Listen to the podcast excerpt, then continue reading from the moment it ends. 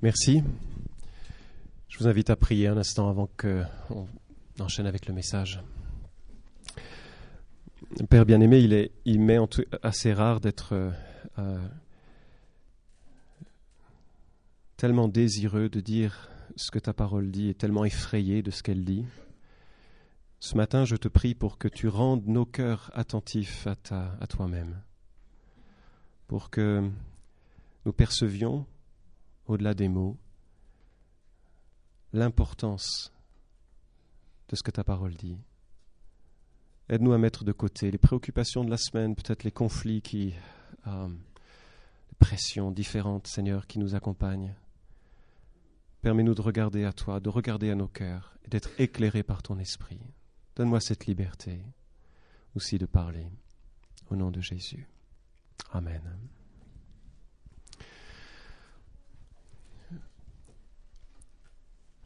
Il y a dans il n'y a, pas de manière facile euh, de dire ce que la parole de Dieu nous annonce. Et quelque part, c'est euh, une nouvelle importante et, une nouvelle qui est aussi un, aspect positif, mais qui est peut-être le plus, le plus solennel de euh, de tout ce que la Bible dit. Je me demande ce que vous auriez fait si vous aviez été aux côtés de ce bateau nommé le Titanic. Si vous aviez était là au moment où il partait pour soi-disant battre des records de vitesse dans la, traversée de l'Atlantique Nord, qu'auriez-vous fait en connaissant ce qui euh, devait se passer N'est-ce pas? Bien entendu, on se serait mis à, quai, je pense. On aurait dit, écoutez, euh, ce bateau va couler. L'insubmersible, paraît-il. Mais oui, il va couler. Je me demande si vous aviez été aux côtés des passagers qui sont montés dans ce bateau, comment les passagers auraient répondu à votre mise en garde? Titanic. Coulerait C'est curieux, n'est-ce pas, comment on est toujours plus optimiste par rapport à la situation de la vie. Alors, il y a certains optimismes qui se comprennent, après tout, les risques de prendre un bateau et qu'il coule sont plus minimes, mais il y a d'autres risques qu'il ne faut et ne faudrait surtout pas prendre, qui est celui de de la mort, n'est-ce pas? La Bible dit il est donné à l'homme de mourir une seule fois, après quoi vient le jugement? Il est donné à l'homme de mourir une seule fois, après quoi vient le jugement? Et c'est curieux comme la réalité de la mort, qui concerne 100% des hommes et des femmes, n'est-ce pas, est une chose à laquelle on ne réfléchit pas trop ou pas suffisamment pour se poser les vraies questions. J'étais euh, sidéré d'apprendre, je sais, je l'ai déjà dit ici, j'en suis navré pour ceux qui l'entendent encore, que cette extraordinaire sculpture de Rodin, vous vous souvenez le penseur? Euh, On le retrouve hein, sur tellement, oui, voilà, la main comme ça, et puis c'est un mouvement qui est très bien pensé, un point de vue artistique qui est brillant, n'est-ce pas? Ce penseur, on ne sait pas trop à quoi il pense. La plupart du temps, on le retrouve sur des t-shirts et on se dit ah c'est rigolo, c'est Einstein qui réfléchit. Vous savez que cette petite sculpture en fait fait partie d'un monument de plus de 2 mètres de hauteur que vous retrouverez au, musée Rodin, qui s'intitule La porte du séjour des morts. Et Rodin a sculpté ce petit bonhomme qui réfléchit au-dessus de la porte du séjour des morts et qui se dit je vais où, n'est-ce pas? Je vais où? Et en dessous se trouve une expression très très euh, euh, graphique de, de ce qu'est l'éternité avec euh, l'enfer et le paradis. Et la question, la seule vraie question, n'est-ce pas, qui se pose à nous, c'est je vais où? Je vais où? Jésus a dit de marcher sur le chemin étroit qui mène au salut et de ne pas se perdre sur les chemins larges et spacieux qui mènent à la perdition. Jésus et toute la Bible surtout le Nouveau Testament d'ailleurs, met en garde, parce que le jour vient où le jugement sera là. On se dit parfois, oh, Dieu est un Dieu bon. Oui, Amen, il est bon, et il est aussi saint, parfaitement saint. Et sa justice s'accomplira un jour, toute justice s'accomplira un jour. Et c'est ce que la Bible, aborde. Si vous êtes là pour la première fois et vous dites, la prédication de ce matin est un peu glauque, n'est-ce pas? Je fais une série sur les trois derniers chapitres de l'Apocalypse. Et il y a toute une série de bonnes nouvelles qui décrivent l'éternité euh, avec Dieu, et, c'est surtout là-dessus qu'on va mettre l'accent. Hein. Mais ce matin, voilà qu'il est question de la fin ultime de toute chose. Je vous invite à, lire euh, avec moi Apocalypse chapitre 20 à partir du verset 7. Apocalypse chapitre 20 à partir du verset 7.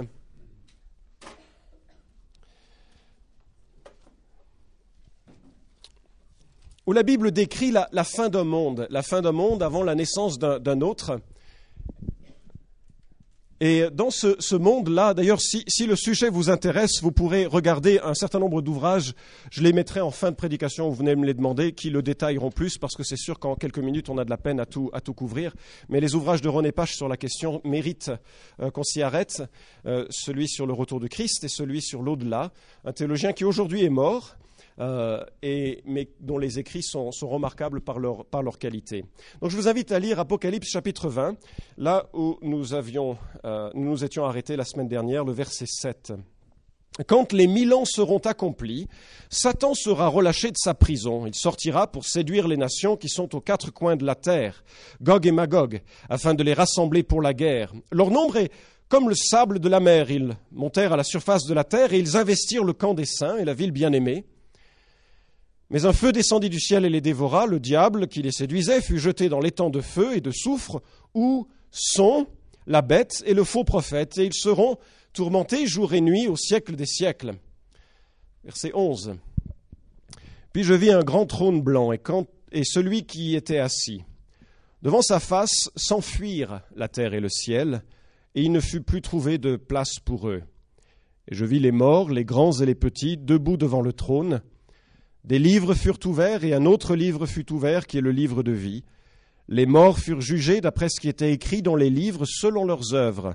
La mer donna les morts qui s'y trouvaient, la mort et le séjour des morts donnèrent les morts qui s'y trouvaient, et ils furent jugés chacun selon ses œuvres. La mort et le séjour des morts furent jetés dans l'étang de feu, c'est la seconde mort, l'étang de feu. Quiconque ne fut pas trouvé inscrit dans le livre de vie fut jeté dans l'étang de feu. Revenons au premier passage, euh, l'ultime séduction. La semaine dernière, on a évoqué l'accomplissement de bon nombre de prophéties de l'Ancien Testament et du Nouveau Testament. Un jour vient où Christ euh, descendra sur terre. Je ne sais pas quand, hein. ça peut être bientôt, ça peut être très longtemps de maintenant, je ne sais pas quand.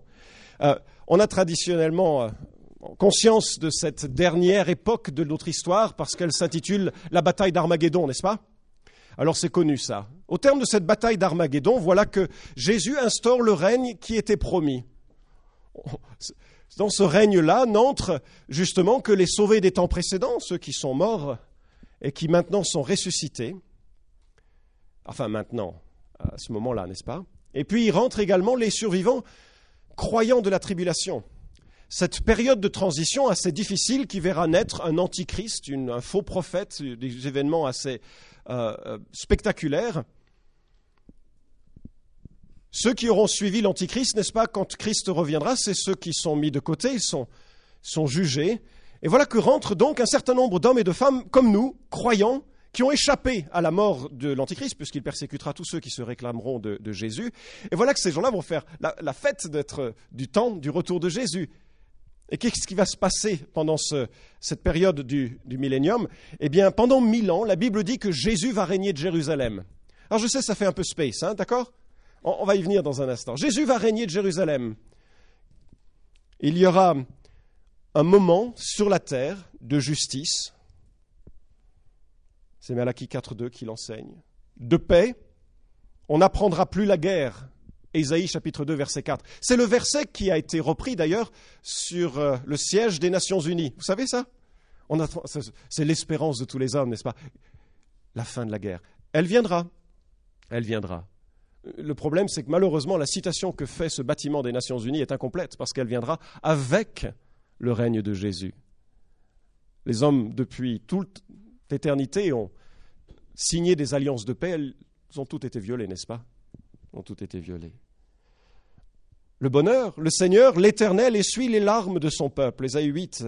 La longévité, il n'y aura plus là de nourrissons vivant quelques jours seulement, ni de vieillards qui n'accomplissent pas ses jours, car le plus jeune mourra à cent ans, et le, péché âgé, le, pardon, le pécheur âgé de cent ans sera considéré comme maudit. Longévité, un peu comme au temps précédent, Noé. Prospérité aussi, avec Amos chapitre 9, et une harmonie, une harmonie qui, euh, je n'avais pas quel terme utiliser, ça fait assez euh, New Age, euh, la notion d'harmonie, mais la Bible dit que le loup jouera avec l'agneau. C'est ce que je veux dire par là. C'est Isaïe chapitre 11 qui, qui l'évoque. Alors, si ce monde parfait, n'est-ce pas, fait un peu Disney World, vous savez pourquoi on peut avoir confiance en cela? Parce que toutes les promesses qui concernaient Jésus se sont accomplies. Et c'est une des, une des valeurs les plus euh, importantes pour nous qui on peut avoir confiance dans ces promesses, même si elles semblent euh, étrangères à ce que l'on vit aujourd'hui. Parce que de la même manière, quelques siècles avant que Jésus ne vienne, des prophètes ont dit qu'un Messie viendrait, que Dieu lui-même se déplacerait, qu'il ferait des miracles, qu'il ressusciterait des morts, qu'il permettrait à des aveugles de voir. Et lorsque Jésus est arrivé, il a accompli ces choses. Oh, ça n'a pas empêché que finalement peu de gens se soient tournés vers lui. Mais on peut avoir confiance dans les promesses de l'Ancien Testament et du Nouveau Testament parce que celles qui concernaient le Messie se sont réalisées. Pendant cette période de mille ans, toutes ces choses sont rendues possibles à cause de deux facteurs. Le premier, c'est que Christ règne et que ben, quand Christ règne, son règne est bon, n'est-ce pas? Même s'il régnera d'un sceptre de fer, parce qu'il euh, ne permettra pas que les enfants nés des survivants de cette tribulation vivent les mêmes péchés que nous vivons aujourd'hui. Et puis le deuxième facteur, c'est que la Bible dit que Satan, cet ange déchu, devenu démoniaque, sera lié pendant mille ans. Mais voilà donc qu'au terme de ces mille ans, vous avez remarqué le verset 7, quand les mille ans seront accomplis, Satan sera relâché de sa prison. Il sortira pour séduire les nations qui sont aux quatre coins de la terre. Comment ça se fait? Comment ça se fait que des hommes et des femmes qui grandissent dans un monde parfait se laissent encore séduire? Imaginez-vous la vie. Je, suis surpris parce que finalement ça répond à, à toutes les objections que l'on entend. Dieu termine l'histoire humaine par le millénium, vous savez pourquoi? Parce qu'il veut montrer aux hommes sa bonté, mais il veut montrer aussi aux hommes que même dans sa bonté, euh, ils ne répondront pas nécessairement par la foi, l'amour et la confiance en lui. Les gens disent, ah, si Dieu était là, il ne permettrait pas cela. Ce jour-là, Dieu ne permettra pas cela. Mais néanmoins, les enfants de ce temps-là et de cette période euh, regarderont le règne parfait et se diront, oui, mais finalement, je ne veux pas nécessairement que Jésus soit mon sauveur. Dans un monde parfait, qu'est-ce qui va rappeler l'horreur du péché? Quasiment parfait. Qu'est-ce qui va rappeler l'horreur du péché? Et la nécessité de croire et de se confier en Dieu Pas grand-chose en fait, pas grand-chose. Et lorsque Satan sera relâché de sa prison, il séduira, je ne sais pas comment, mais il permettra une ultime décision des hommes pour ou contre Jésus.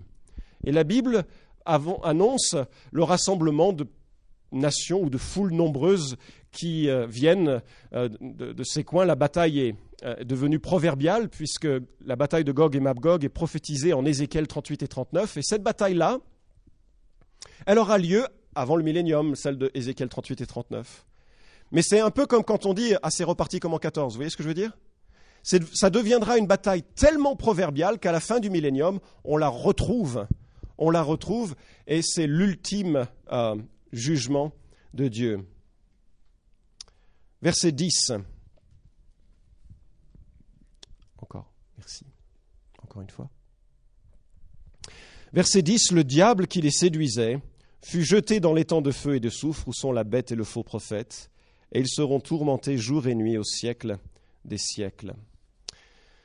Le diable, dont la Bible dit qu'il était un ange magnifique, devenu donc pécheur, malin, serpent, tentateur, euh, tueur, menteur, etc., vous savez qu'il rejoint là l'enfer dont Jésus dit qu'il a été créé pour le diable et pour ses anges. L'enfer que Dieu a créé, et qui est un lieu que lui a voulu, l'enfer a été créé d'abord et avant tout pour le diable et pour ses anges. Le problème, c'est que aujourd'hui l'enfer est inhabité, mais au moment de, de ce jugement, savez-vous qui y habite déjà?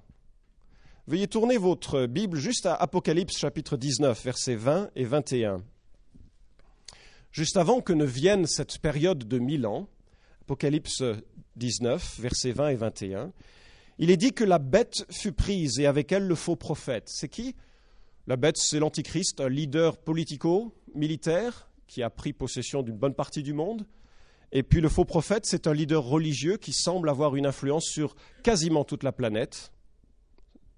Et avec elle, le faux prophète qui avait opéré devant elle les signes par lesquels il avait séduit ceux qui avaient reçu la marque de sa bête et qui se prosternaient devant son image. Tous deux furent jetés vivants dans l'étang de feu où brûle le soufre, et les autres furent tués par l'épée qui sortait de la bouche de celui qui montait le cheval, c'est-à-dire Jésus. Et tous les oiseaux se rassasièrent de leur chair. Qu'est-ce que ce texte nous dit? C'est que depuis mille ans déjà, il y a deux personnes qui se trouvent dans ce lieu que rejoint le diable. Le verbe tourmenter est un verbe qui évoque la vérification de la qualité d'un métal avec une pierre rigide. Et c'est quelque chose qui évoque un tourment réel. Et c'est ce que la Bible décrit. Il reste deux jugements.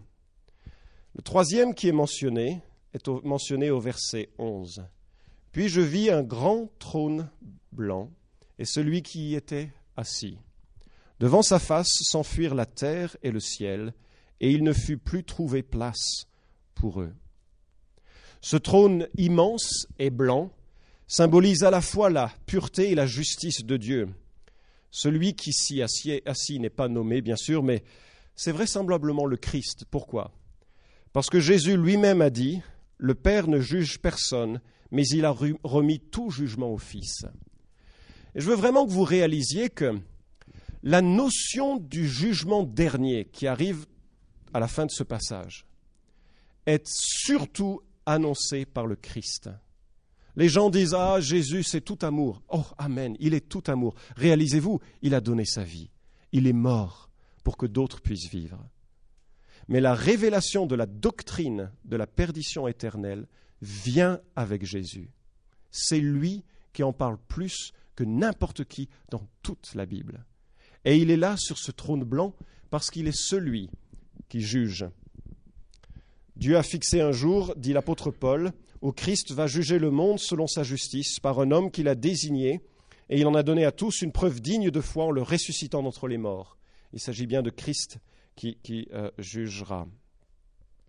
Et qu'est-ce qui se passe?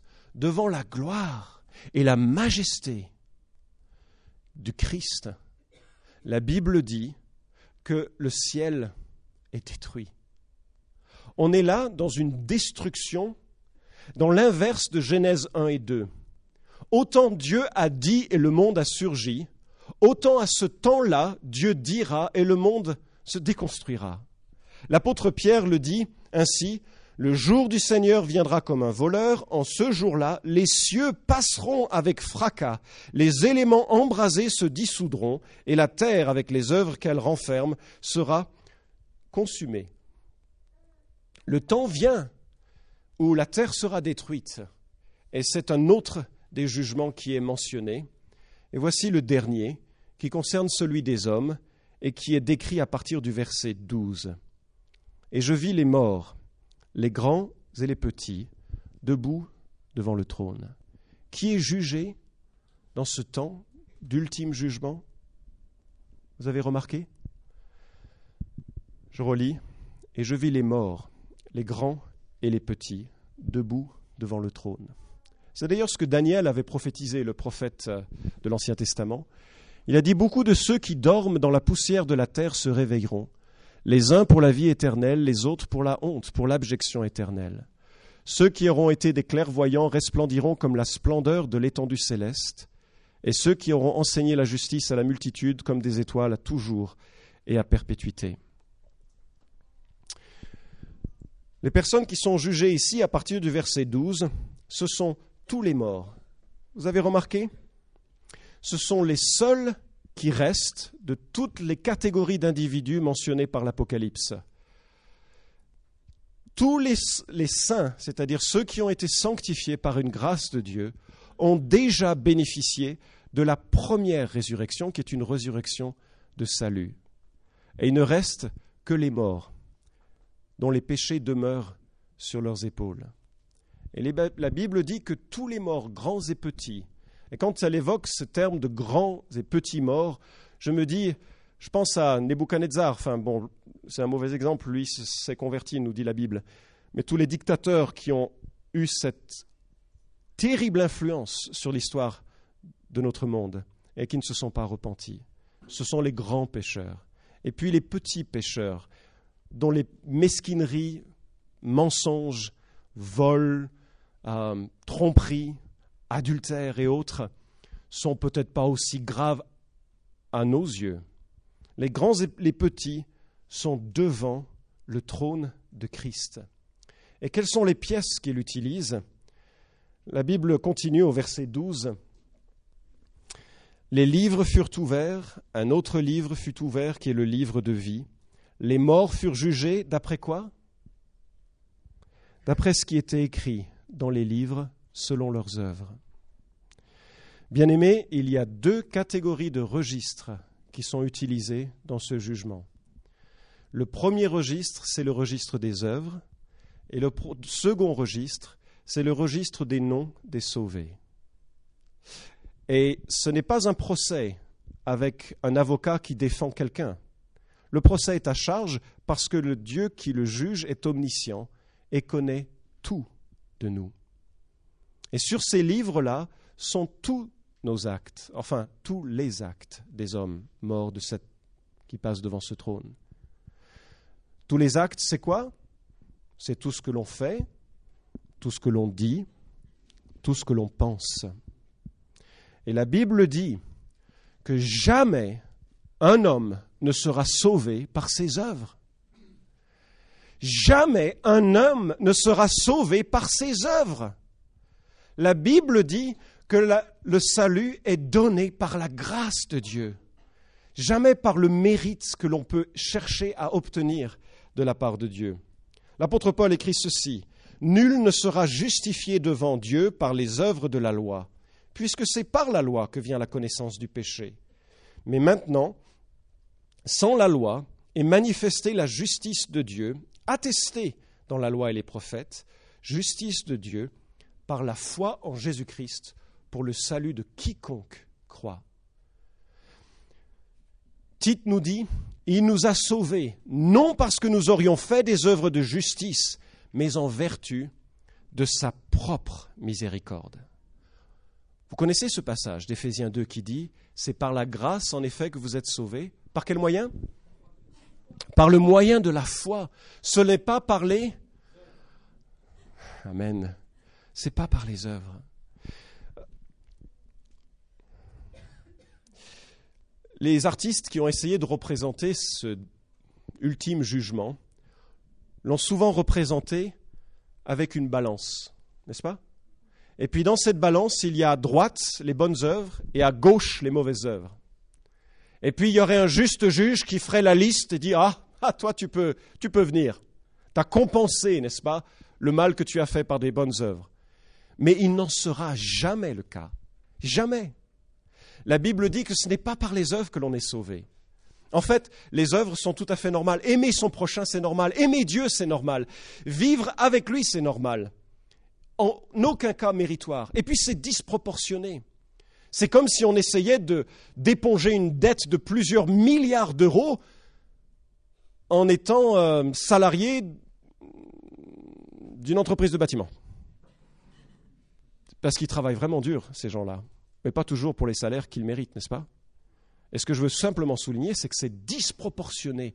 La dette morale que l'homme et la femme a contractée devant Dieu est tellement élevée qu'il n'y a rien de personnel qui nous permette d'obtenir le salut. C'est pourquoi Jésus a dit, en vérité je vous le dis, les péagers et les prostituées vous devanceront dans le royaume de Dieu. Pourquoi? Parce que les hommes et les femmes qui ont conscience de leur péché sont prêts à recevoir la grâce de Dieu. Ils sont émerveillés de l'amour de Dieu. Les, gens qui sont le plus en danger, ce sont les BCBG. Que moi j'étais. C'est pas un jugement.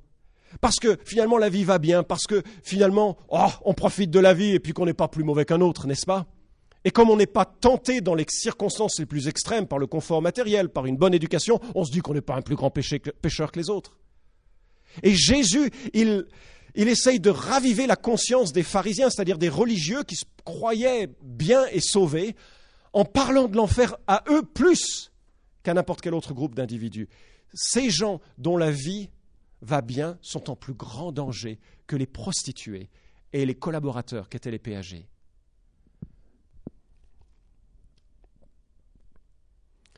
La Bible dit Quiconque observe toute la loi mais pêche contre un seul commandement devient coupable envers tous. Vous avez jamais accusé quelqu'un à tort? Cela fait de vous un calomniateur.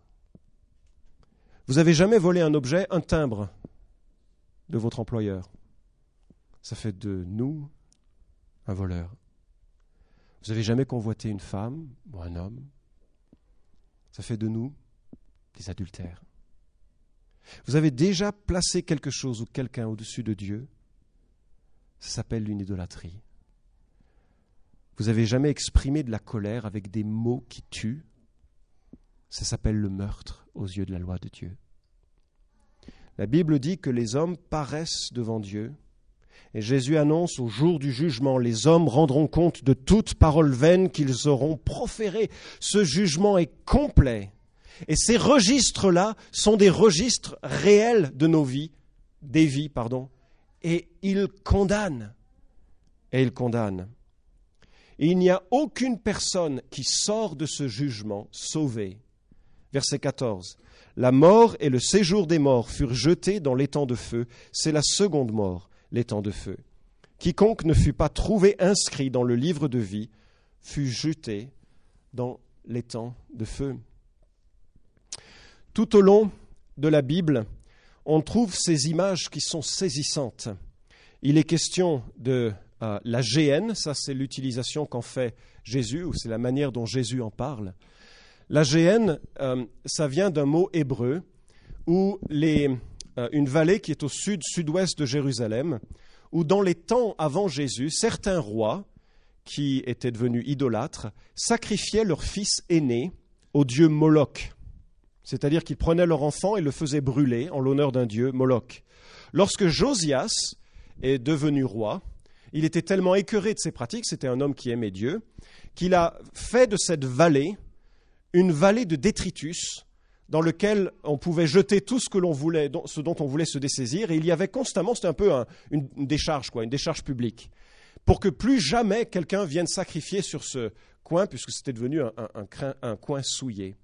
Et il s'élevait donc une fumée constante, une odeur nauséabonde. Et Jésus dit, il parle de, ce jardin-là, de cette décharge-là, en disant, mais la géhenne arrive, les amis. La géhenne arrive. La Bible emploie plus de 28 expressions, je ne vais pas les citer toutes, mais elles sont d'une solennité à nous faire réfléchir vraiment sur la réalité de notre vie avec Jésus. Parce que la Bible évoque une perdition qui est éternelle. Peut-être euh, euh, l'illustration la plus forte qui nous vient de la bouche, de Jésus nous est donnée en Luc chapitre 16 et j'aimerais bien, s'il vous plaît, que vous regardiez avec moi. J'aimerais ensuite aborder quelques questions rapidement sur, euh, ce, sujet. Mais en Luc chapitre 16, il y avait des hommes qui se moquaient de Jésus à propos de son enseignement sur l'argent et sur l'idolâtrie que cela représentait. Et Jésus donne une histoire pour leur montrer la futilité de se confier dans, les richesses. Luc chapitre 16, verset 19. Il y avait un homme riche qui était vêtu de pourpre et de falin et qui chaque jour menait joyeuse et brillante vie. Un pauvre couvert d'ulcères du nom de Lazare était couché à son portail. Il aurait désiré se rassasier de ce qui tombait de la table du riche. Même les chiens venaient lécher ses ulcères. Le pauvre mourut et fut porté par les anges dans le sein d'Abraham. Le riche aussi mourut et fut enseveli. Dans le séjour des morts, il leva les yeux, et en proie au tourment, il vit de loin Abraham et Lazare dans son sein. Et il s'écria, Père Abraham, aie pitié de moi, et envoie Lazare pour qu'il trempe le bout de son doigt dans l'eau et me rafraîchisse la langue, car je souffre dans cette flamme. Abraham répondit, Mon enfant, souviens-toi que tu as reçu tes biens pendant ta vie, et que de même Lazare a eu les maux. Maintenant il est ici consolé, et toi tu souffres. En plus de tout cela, entre nous et vous se trouve un grand abîme, afin que ceux qui voudraient passer d'ici vers vous ne puissent le faire, et qu'on ne parvienne pas non plus de là vers nous.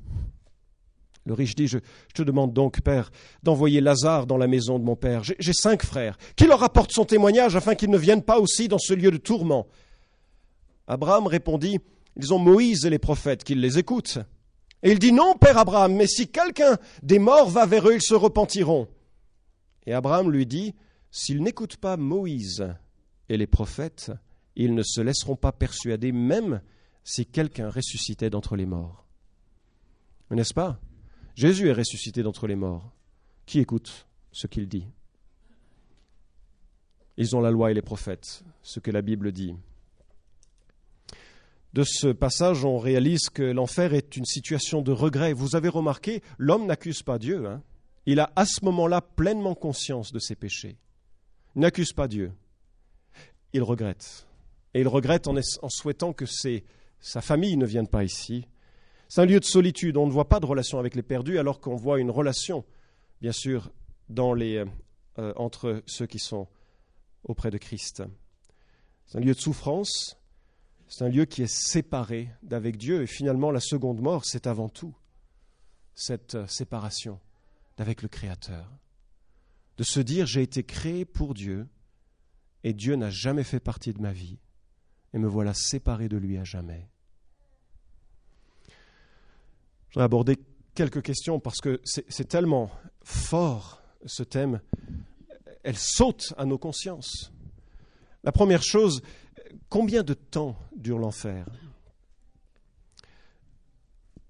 La Bible utilise le même adjectif éternel pour qualifier la vie et la perdition. Dans les mots de Jésus, chapitre 25 de Matthieu, verset 46, il est dit Ceux-ci iront au châtiment éternel, mais les justes à la vie éternelle. Même adjectif. Il n'y a pas d'annihilation. Vous avez remarqué, le prophète et le faux prophète y sont encore mille ans après qu'ils y aient été placés. Il n'y a pas de purgatoire, c'est une notion inventée au fil des siècles par une tradition étrangère à l'écriture.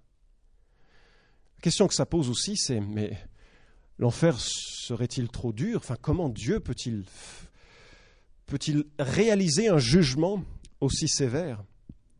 Et la question n'est légitime que dans, dans la mare de notre médiocrité morale, n'est-ce pas? Parce que c'est vrai, quand on, se voit les uns les autres, quand on se voit ce monde en perdition, s'élève un cœur de compassion. Et c'est bien cette compassion qui a poussé Jésus à agir. N'est-ce pas? La question, elle est surtout surprenante qu'il y ait un salut. Parce qu'en comparaison à la sainteté parfaite de Dieu, on ne peut pas imaginer que ce soit trop dur. Dieu agit selon sa justice et selon son amour. Et selon son amour, il est venu sauver. Et selon sa justice, il jugera ceux qui n'en veulent pas de ce salut. Jésus a dit, euh, celui qui croit au Fils a la vie éternelle, celui qui ne se confie pas au Fils ne verra pas la vie, mais écoutez bien, la colère de Dieu demeure sur lui. Dieu est en colère contre les hommes et contre leur méchanceté et leur égoïsme, mais cette colère est apaisée en Christ, et il invite les hommes et les femmes à venir à lui. Oui, mais alors, et, ceux qui n'ont pas entendu parler de lui Vous savez quoi? La Bible ne répond pas complètement à cette question. Elle ne dit pas, par exemple, tous ceux qui n'ont pas entendu parler de Jésus seront perdus.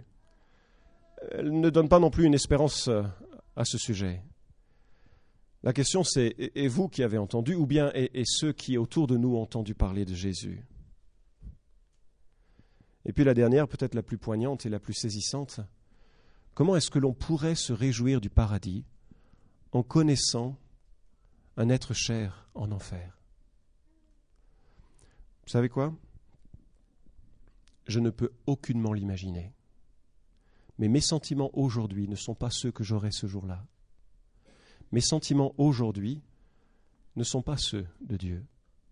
Mais lorsque je serai auprès de Dieu, je serai surtout époustouflé que Dieu ait permis un salut, je resterai surtout époustouflé de l'immensité de sa grâce qu'il a fait descendre de sa gloire pour connaître la boue humaine.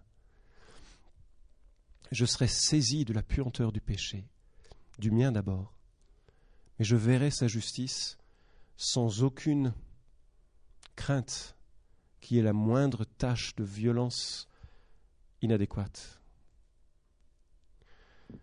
Simplement, simplement, cette réalité doit nous pousser à la solennité de la vie.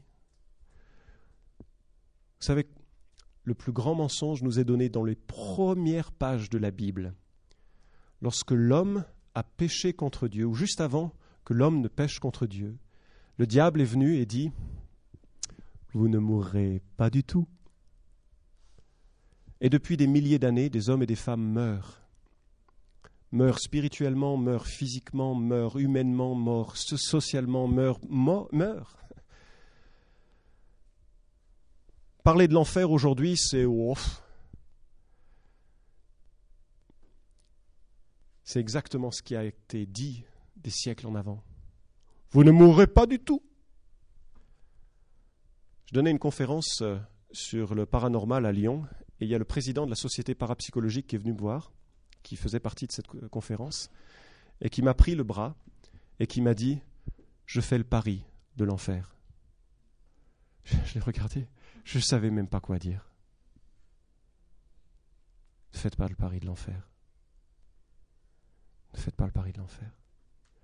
Quand Jésus vient sur terre pour sauver les perdus, il prend sur lui tous nos péchés pour que jamais on ait à subir la condamnation qui vient de lui, la juste condamnation, occasionnée par nos œuvres, notre égoïsme, notre péché. Nous avons le privilège d'accéder à son salut, de nous tourner vers lui. Pas vers cette Église, je prêche pas pour que les gens rejoignent cette Église, mais se joignent et s'unissent au Sauveur bienveillant. Ne craignez pas ceux qui tuent le corps, dit Jésus, et qui ne peuvent tuer l'âme. Craignez plutôt celui qui peut faire périr l'âme et le corps dans la géhenne. Matthieu 10, 28. Si la vie est si solennelle, certainement la vie chrétienne est si importante. Je prie que notre Église soit saisie de l'importance de notre vie avec Christ, de l'importance de notre témoignage, de l'importance de notre engagement. Les temps de cette vie terrestre sont de quelques années. L'éternité vient. Faut qu'on se mobilise dans les réunions de prière. Faut qu'on se mobilise dans euh, l'unité de l'Église, le fait de faire avancer les choses. Il faut qu'on se mobilise pour regarder à cet objectif d'honorer Christ jusqu'au jour où le travail sera terminé et où les situations seront scellées. Et sur ce, je vous invite à prier.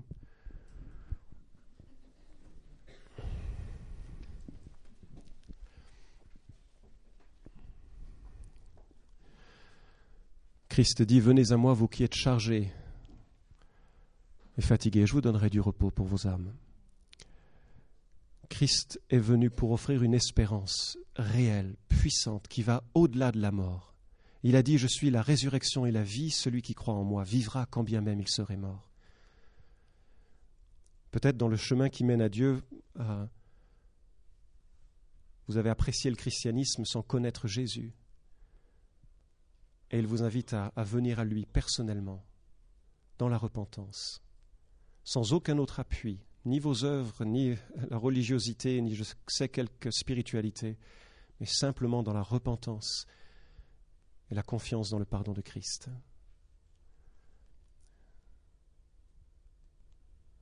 Peut-être dans l'Église, il y a l'un ou l'autre qui a besoin d'être renouvelé. Ô Seigneur, permets-nous de voir l'éternité et son impact sur notre quotidien. Saisis-nous par ton esprit, Seigneur, pour mesurer la solennité de la vie, la beauté du salut et la nécessité d'être par nos vies, parfois juste par nos actes, parfois par nos paroles, le reflet de Christ dans un monde en perdition. Seigneur, si j'ai dit des choses qui n'étaient pas exactes, efface-les de notre mémoire et enracine dans les cœurs de chacun ce qui est conforme à ta parole. Au nom de Jésus, Amen.